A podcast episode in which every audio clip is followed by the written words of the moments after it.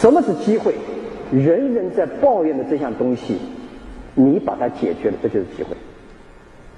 机会最怕的是大轮不到你，凭什么你可以做到？是因为大家都不看好，你去把它看好，或者你有自己的 passion， 你有自己的激情，你有自己这帮人可以做。所以这个社会未来20年，少听专家，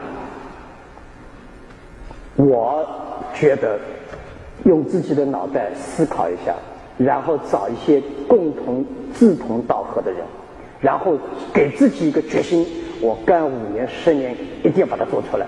所以阿里今天是这么走过来的，我相信你们也会的，这条路是所有创业者都走过的路啊。所以我想先简单的跟大家分享一下这些基本的 principle 啊，基本的一些原则。